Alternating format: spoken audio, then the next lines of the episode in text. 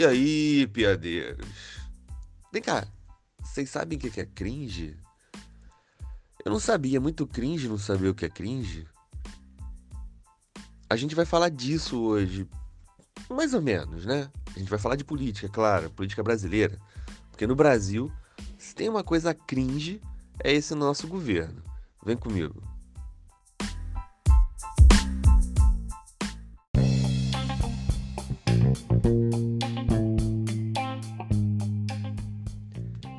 Me esforço para respeitar as particularidades de geral, mas eu preciso confessar que eu tenho certo preconceito com quem usa muitas palavras estrangeiras na fala. Sei lá, acho escroto.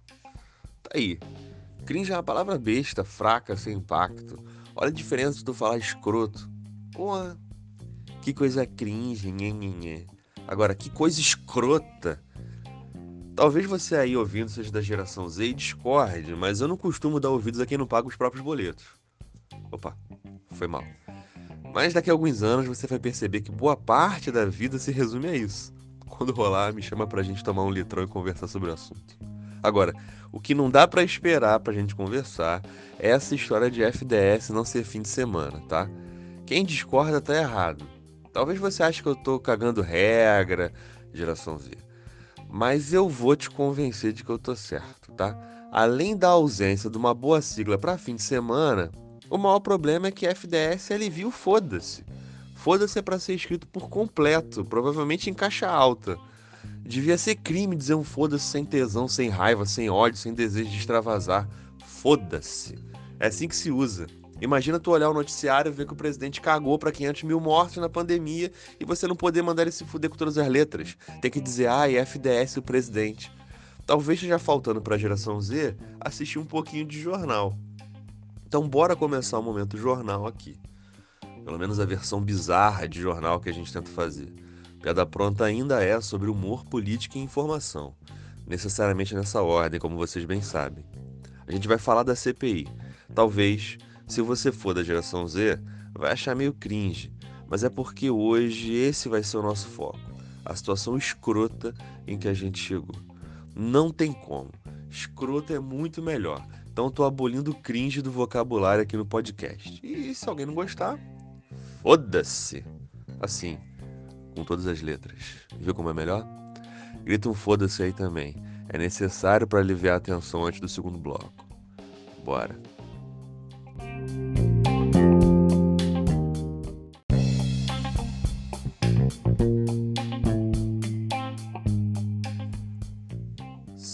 Dúvida nenhuma, o principal evento da semana passada foi o desdobramento do caso da Covaxin.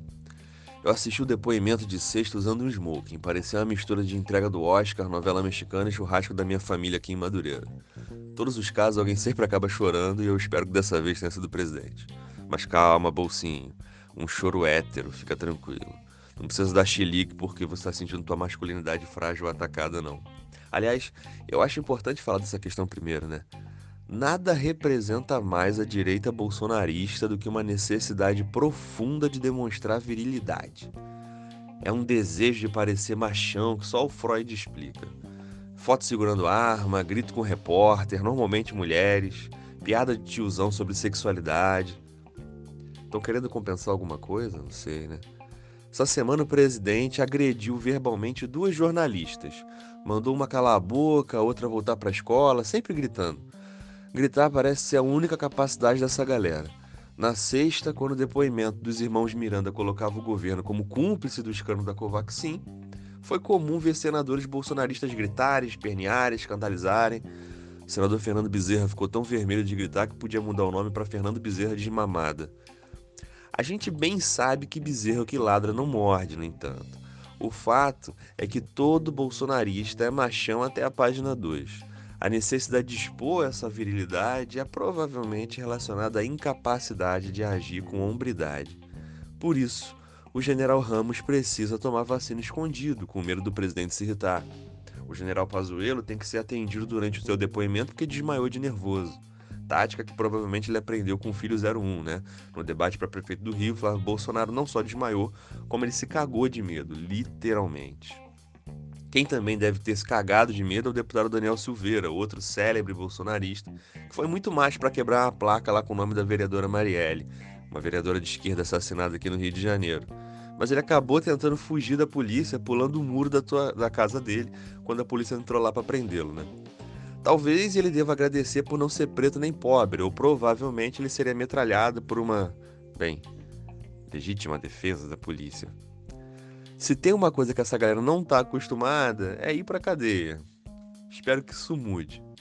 A gente é sem dúvida o país da impunidade. Talvez por isso o presidente se aproxime tanto do exército.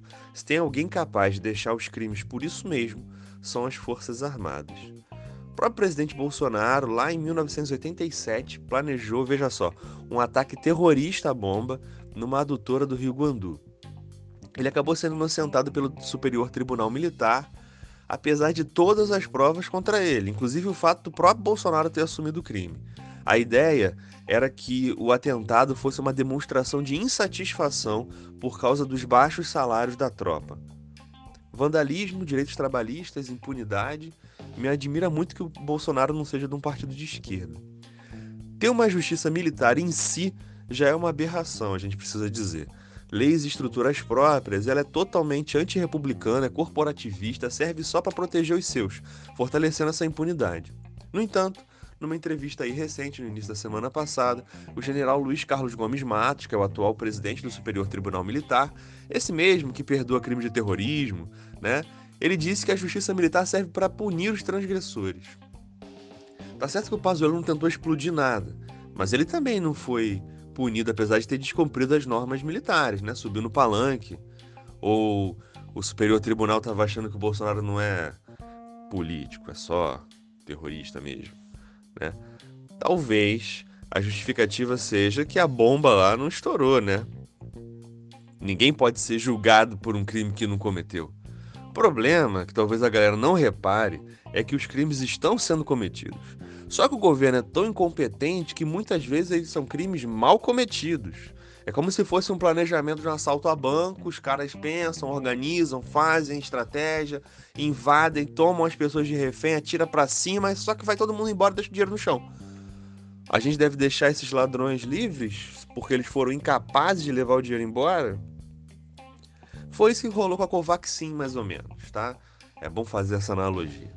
Segue aí essa cronologia que é digna de uma novela da Globo. Desculpa, Bolsonaro, mas é referência, né? Em 2017, um tal de Ricardo Barros era ministro da Saúde do governo Michel Temer. Nessa época, o ministério fez um contrato com a Global Gestão de Saúde, comprando medicamentos no valor aproximado de 20 milhões de reais. Se essa compra não foi de bolsas de sangue para alimentar o Temer, a gente ainda está esperando os remédios chegarem até hoje.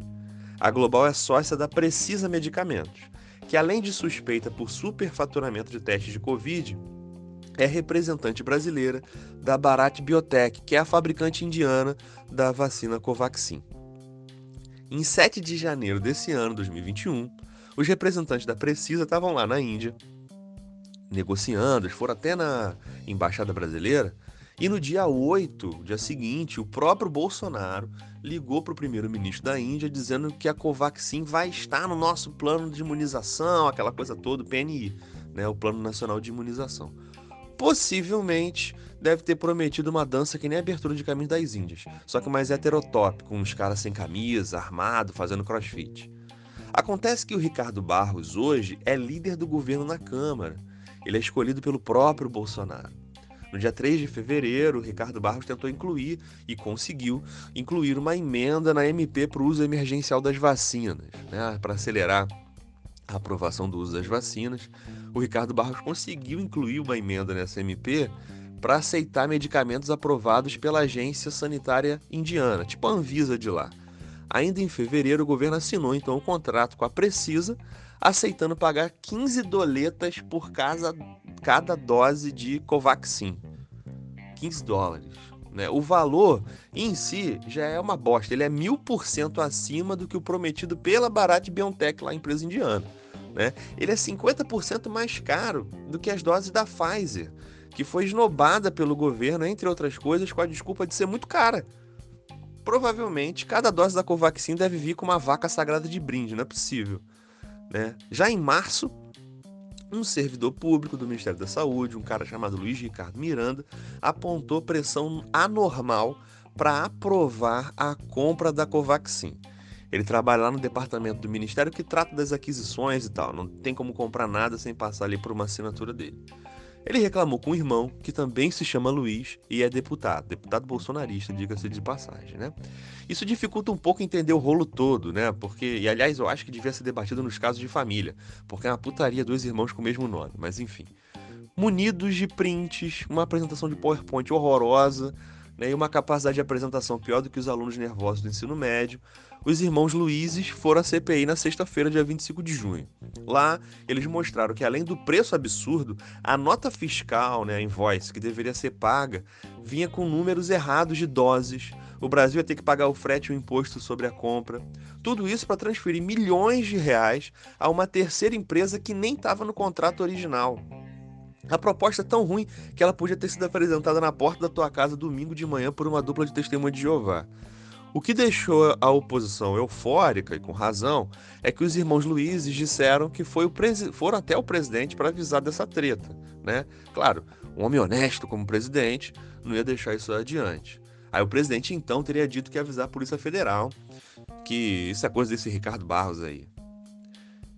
Não me parece que alguém tenha sido avisado ou que alguma investigação tenha sido feita, tá? Disse lá o nosso general Matos, presidente do Superior Tribunal Militar, na sua entrevista, que todo mundo fica culpando o presidente Bolsonaro por tudo, que ninguém pode dizer que ele é corrupto. Hum. Como a gente chama alguém que sabe de um gigantesco esquema de corrupção e não faz nada? Cringe?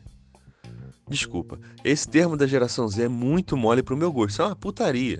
Daquelas bem escrotas, com cabra e anão, tipo as que rolavam na casa da Flor de Lis. Mas não fazer nada é a prática recorrente do governo Bolsonaro. Foi assim que, ao longo de um ano e meio de pandemia, o presidente acabou incentivando a morte desnecessária de centenas de milhares de brasileiros. Esse é um serial killer de Brasília e ele também não está preso. A diferença é que todo mundo sabe onde ele está, provavelmente numa motociata qualquer por aí. Né? É bem possível que se negue tudo isso que também é uma prática recorrente do governo.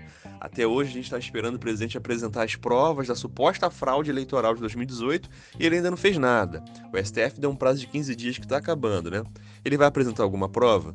Duvido muito. A não ser que ele apresente provas que a fraude foi a facada que ele supostamente tomou. O problema é que não fazer nada não é exclusividade do Bolsonaro. Negar não é exclusividade do Bolsonaro. Existe uma massa de seguidores batendo palma para esse maluco e achando que está tudo muito bonito. O governo propôs a ideia de um jornal só de boas notícias. Eu imagino que seja para essa galera continuar apoiando as merdas que ele faz. Achei que para isso já tinha o Globo Rural, mas enfim. Enquanto isso, as pessoas morrem e o Arthur Lira, presidente da Câmara, ignora mais de uma centena de pedidos de impeachment. Isso, no entanto, deve ser por conta do que o próprio Bolsonaro falou essa semana, né? Que ele e o Arthur Lira formam heteramente um casal. A pergunta é: quando Arthur Lira vai seguir o exemplo dos machos alfas cagões governistas e pular a cerca? A vida dos brasileiros depende disso, né? Até me enrolei no final. Faz parte. Uma beijoca, piadeiros.